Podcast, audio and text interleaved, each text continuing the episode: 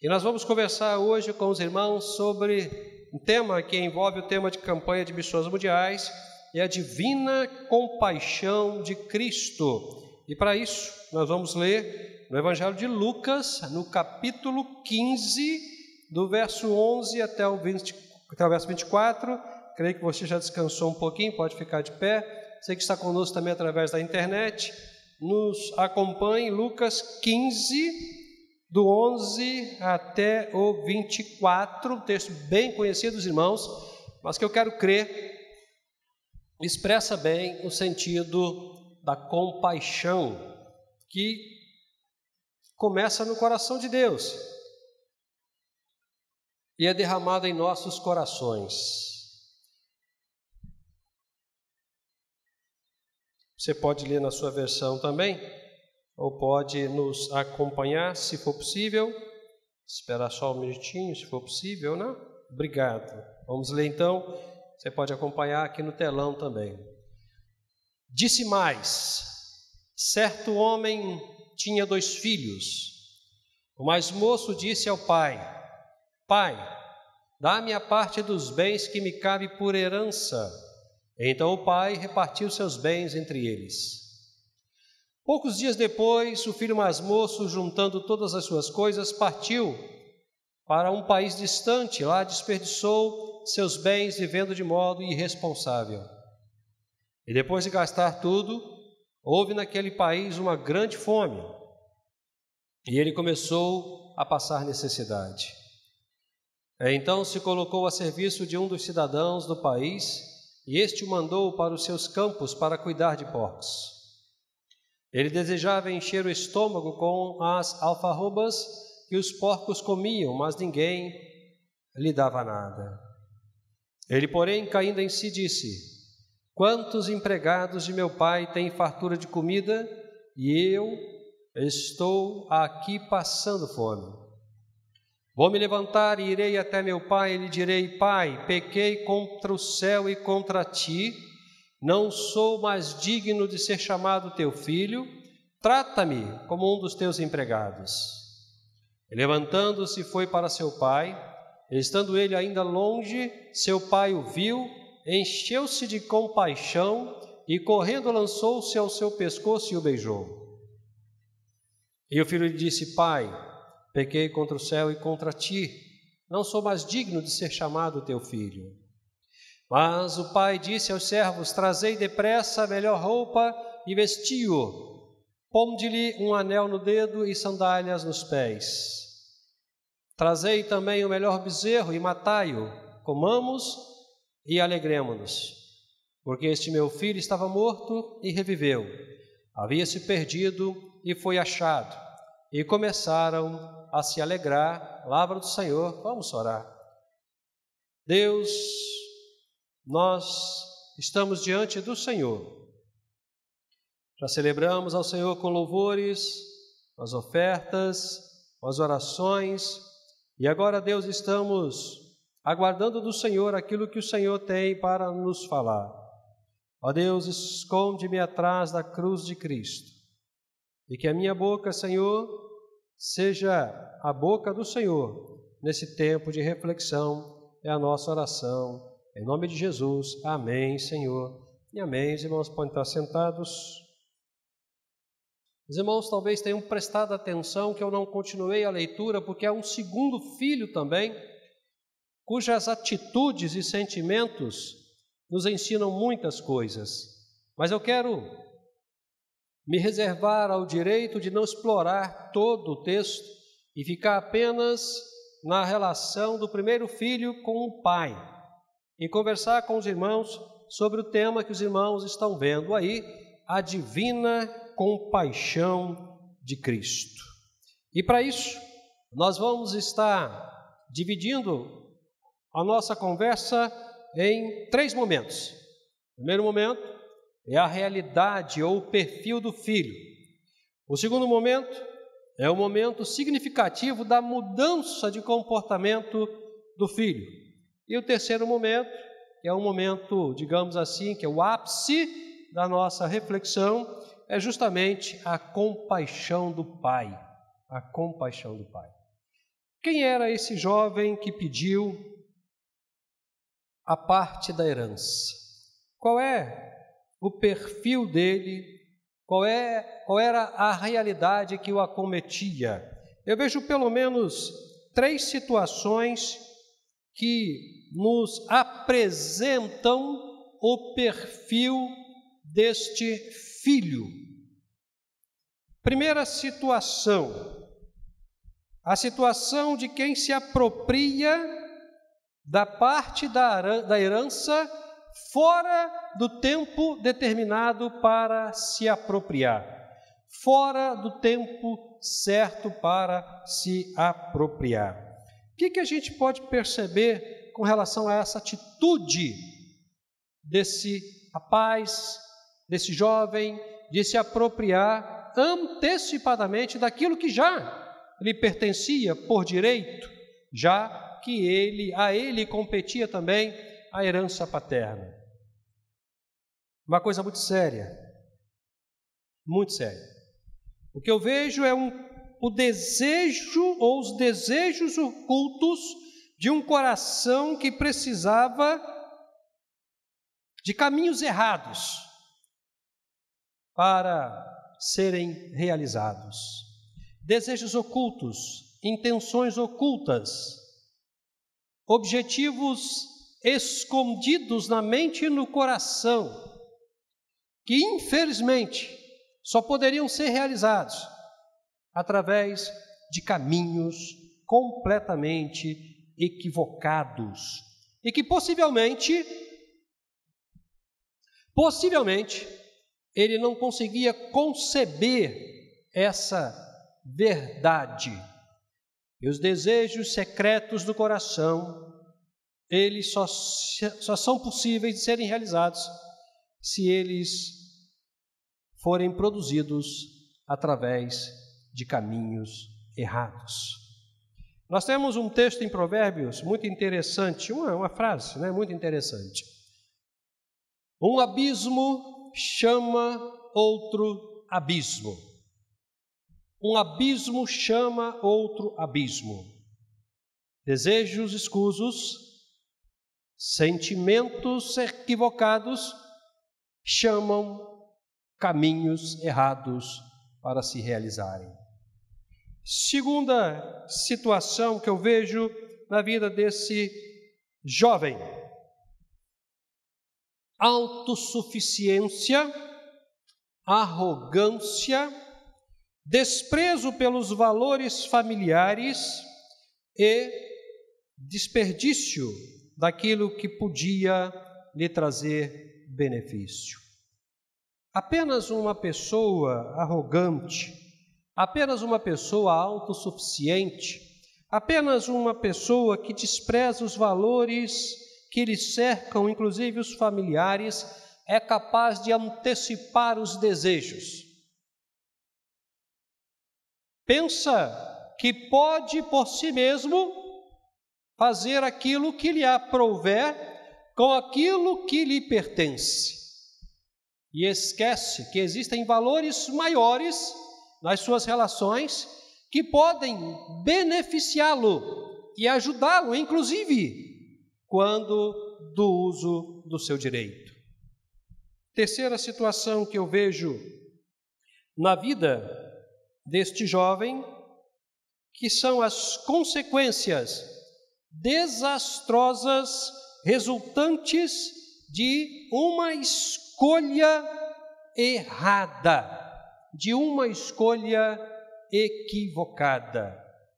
Toda escolha que parte do princípio de que se pode escolher livre e deliberadamente, sem critérios e desprezando os valores que nos cercam, a exemplo desse jovem, gera consequências desastrosas, perigosas, talvez até fatais. Esse jovem chegou ao ponto de não ter o que comer, porque gastou tudo o que tinha em caminhos absolutamente pecaminosos. E a situação em que ele chegou o levou a desejar comer a comida dos porcos que ele veio a cuidar. Eu não quero entrar no mérito da discussão do que isso representava para a etnia judaica, o que o porco representava para os judeus. Não, não é necessário. O que é importante aqui é perceber o nível, a situação em que esse jovem se encontrava a ponto de a sua humanidade ser afligida desta forma. Não sei quantos irmãos tiveram a oportunidade de conhecer o lixão aqui de São Gonçalo, ali em Itaúna. Eu tive, eu e Ana, numa época que nós fizemos um trabalho com os jovens da P I B de São Gonçalo, ali no lixão de Itaúna, que hoje não existe mais, ele acabou, não? Na época da prefeita Aparecida, é, se eu não estou equivocado, o lixão foi extinto. Ali funcionava a Casa do Pai. O Mauro, que era membro da Igreja Batista da Trindade, que era o diretor da Casa do Pai, era meu aluno no Betel, inclusive, no Betel. E nós fomos lá conhecer a Casa do Pai.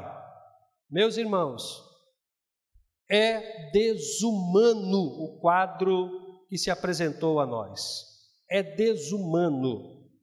Nós fomos caminhar no lixão, conhecer as famílias, conversar com as famílias. E era assim, ver as pessoas disputando restos de comida com cachorros, com urubus, com porcos, às vezes brigando um com o outro por causa de um pedaço de carne podre, alguma coisa nesse sentido. O churume, que é aquela água podre, fedorenta, o sol batendo em cima, era um cheiro infernal. E várias famílias morando ali e dependendo do lixo para sobreviver. Nosso coração doía muito, bastante, uma pena a Casa do Pai ter fechado lá, uma pena, um trabalho belíssimo, belíssimo, belíssimo, belíssimo. Mas o Senhor tem os seus caminhos. Quando eu leio esse texto e vejo este jovem disputando comida com os porcos, eu me lembro do, do, do que eu vi lá, de como o pecado denigre a natureza humana, como joga lá embaixo, muitas das vezes mais baixa do que um, um bicho, do que um animal. Nós temos, nós podemos chegar em casa, irmãos, e ter a nossa jantinha. Se não tiver jantinha, tem um pãozinho com café para poder tomar, tomar e dormir em paz, né? Amanhã podemos ter a nossa refeição, por mais simples que seja. Graças a Deus por isso. E isso, irmãos, nós só conseguimos pela graça de Deus, que nos libertou do poder do pecado e nos deu um pão com café para poder nos alimentar. Porque muitas pessoas estão hoje escravizadas pelo pecado, sem ter condição de ter um prato de comida para comer. Essa era a situação desse jovem. Essa era a situação desse jovem. Horrível.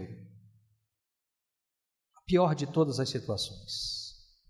Mas, mas, o texto mostra para a gente uma evolução. Ele ainda teve uma oportunidade de refletir sobre a sua situação, lembrar-se da Casa do Pai e entrar num processo de arrependimento, que é o que se espera das pessoas que estão escravizadas pelo pecado. O que se espera é exatamente esse movimento da graça, o arrependimento, a lembrança da Casa do Pai. O que lhe era direito, o que ele tinha cotidianamente, o que não lhe faltava e que agora lhe faltava. E aí ele entra num processo de arrependimento motivado pela situação caótica em que ele se encontrava. E é preciso entender o movimento do arrependimento, porque muitas das vezes, irmãos, nós falamos, usamos expressões que precisam ser muito bem explicadas, porque nós entendemos, nós que estamos caminhando no Evangelho há algum tempo, entendemos o nosso vocabulário, mas aqueles que não têm Cristo Jesus como Salvador ainda, precisam compreender bem o significado dos termos, das palavras, das expressões que nós usamos, para que a graça flua de forma consciente em sua mente e coração, e eles possam então se arrepender. Eu vejo que há dois movimentos muito importantes no arrependimento e que são identificados no arrependimento deste jovem. Primeiro movimento, a compreensão da real situação em que ele se encontrava. Eu cheguei no fundo do poço. Eu cheguei no fundo do poço. Não tem mais o que fazer, não tenho o que comer, não tenho o que vestir, não tenho onde dormir, não tenho mais nada. Compreensão da situação é fundamental como um elemento de arrependimento. Se você não consegue compreender o seu estado, a sua situação, muito provavelmente você terá dificuldade de se arrepender dos seus pecados e sair da vida que você leva.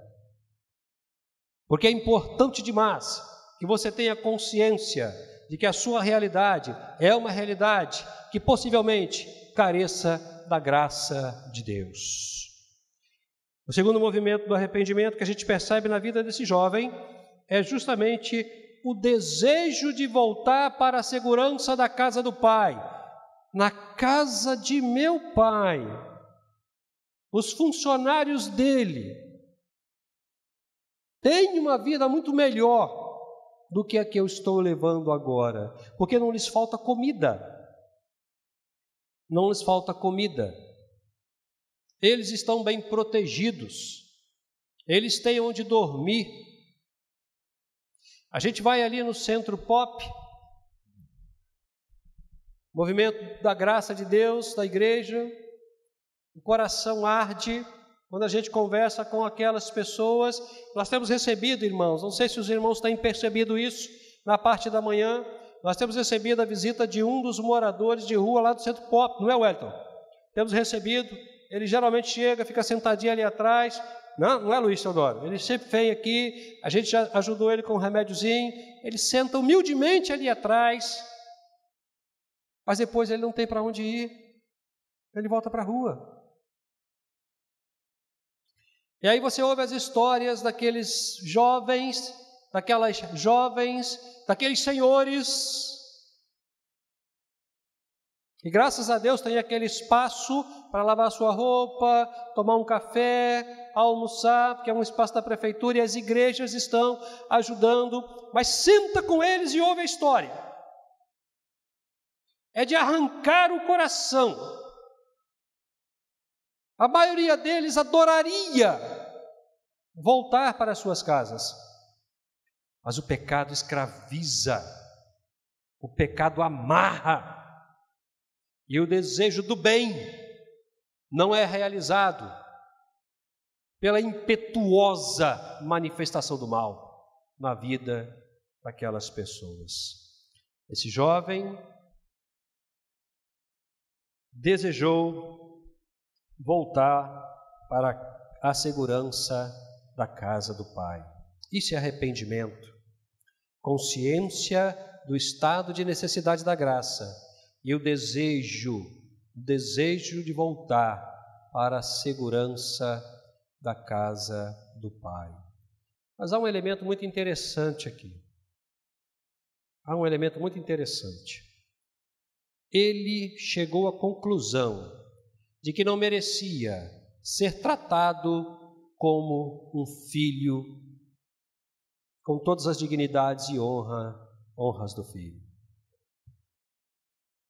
Mas não é isso que acontece. Não é isso que acontece. E aí eu queria chamar agora a atenção dos irmãos para a compaixão do Pai. O texto diz que quando aquele jovem se levanta em direção à casa do pai, à distância, o pai o vê e o reconhece. O pai reconheceu o filho a uma distância considerável. E isso é explicado por uma proposição absolutamente acertada. E a proposição é: o arrependimento muda o caráter, mas não muda a imagem. O pai sempre reconhece, não importa a distância, um filho que se arrependeu. O arrependimento muda o caráter, mas não muda a imagem. Um pai sempre reconhece um filho que se arrepende, não importa a distância.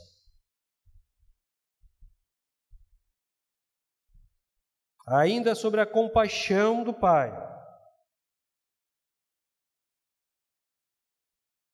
a visão do filho enche o coração do pai de compaixão. O texto diz que quando o pai vê o filho à distância, o reconhece, vai ao encontro dele, o abraça, o beija. Esse deslocamento é absolutamente fantástico. Ele representa o deslocamento de um Deus absolutamente poderoso na direção de pessoas que o abandonaram, que o desprezaram. Isso significa amar. Amar.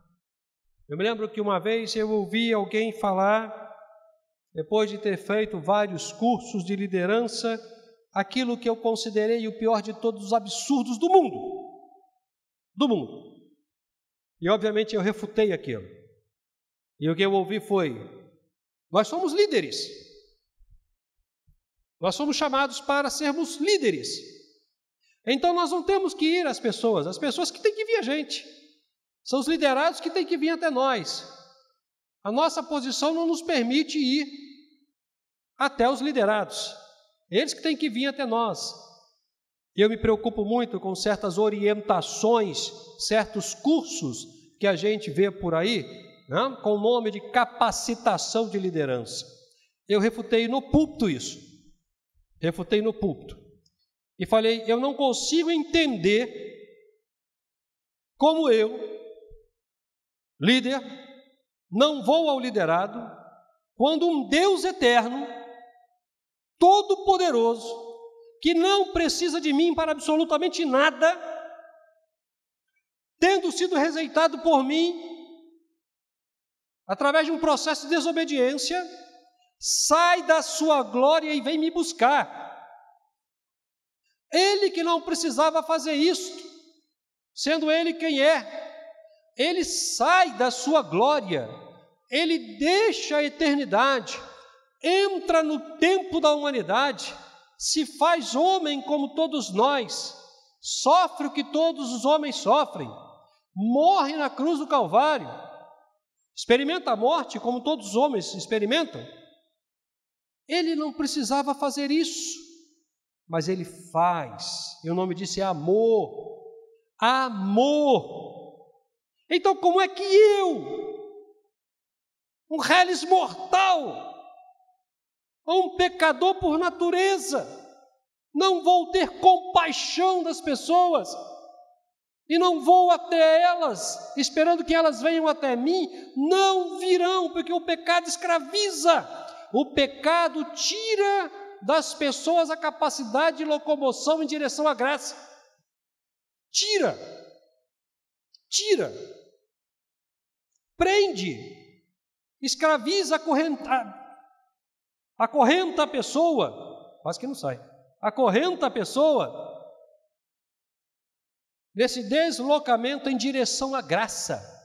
Por isso nós precisamos ir. O Pai foi. O Pai foi cheio de compaixão. E aí a gente precisa entender isso. Viva a compaixão. A divina compaixão de Cristo. Mas o que é compaixão, irmãos? O que é compaixão? A compaixão, meu querido, minha querida, é um sentimento piedoso para com a tragédia do outro, do meu semelhante, seguido de um desejo apaixonado de mudar a vida da pessoa, de ajudá-la a sair de onde ela está. Compaixão não é só gostar, não. Compaixão não é assistencialismo, não. Eu tenho muita preocupação com isso. Vamos dar hoje e depois não damos mais. Assistimos hoje e depois não assistimos mais. Compaixão não é assistencialismo. Compaixão não é simpatia. Compaixão não é simplesmente gostar das pessoas. Compaixão é se apiedar da tragédia da pessoa e fazer de tudo para que ela saia dessa situação trágica em que ela se encontra.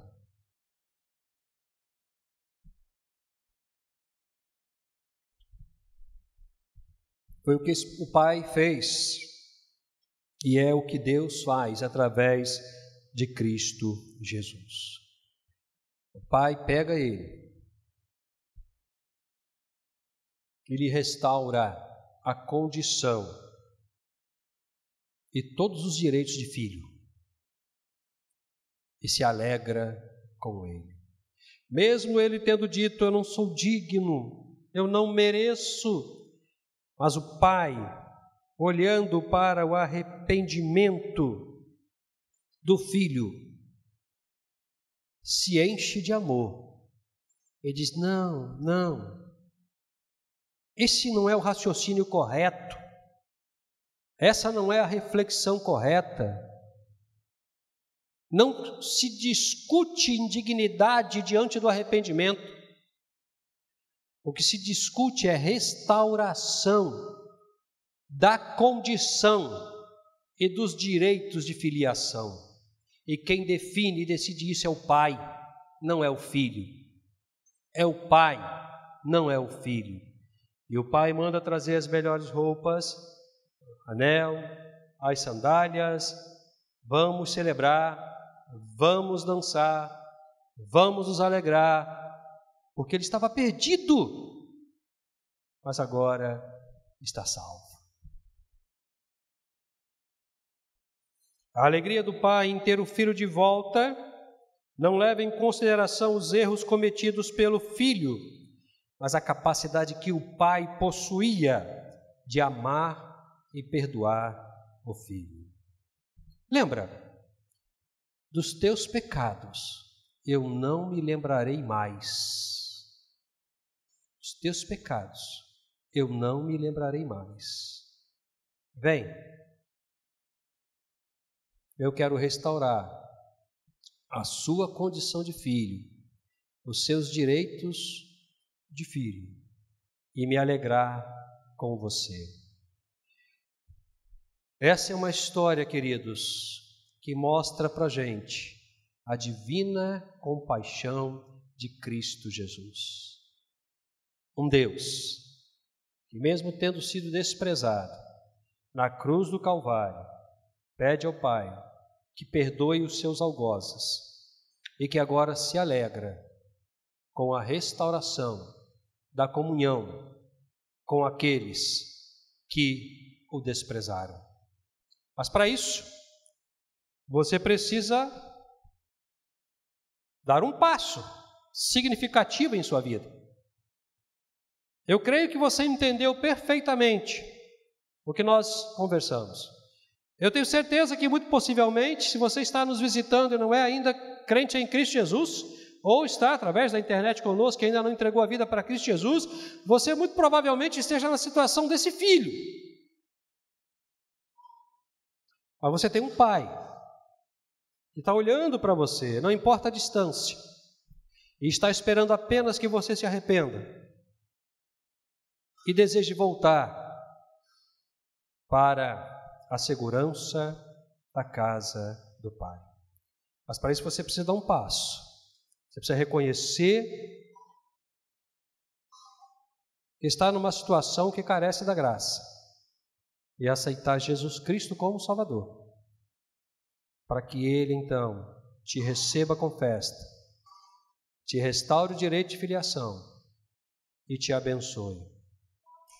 Eu não sei se temos hoje à noite aqui alguém, nós temos poucas pessoas em função da chuva e do momento que estamos vivendo, mas se temos alguém que ainda não aceitou Cristo como Salvador, ou mesmo se desviou dos caminhos do Senhor, mas agora entendeu que precisa voltar, minha direita, é só levantar a mão, nós queremos orar por você, com a igreja, e abençoar a sua vida. Penso que não, não? Penso que não. À nossa esquerda aqui, temos alguém desviado dos caminhos do Senhor, ou, ou, para aceitar Cristo como Salvador, creio que não, acho que todos somos cristãos, mas fica a mensagem de salvação e de compaixão de Cristo Jesus a todos nós, e a você que está conosco através da internet. Que o Senhor nos abençoe. Vamos celebrar a Deus com o grupo de louvor.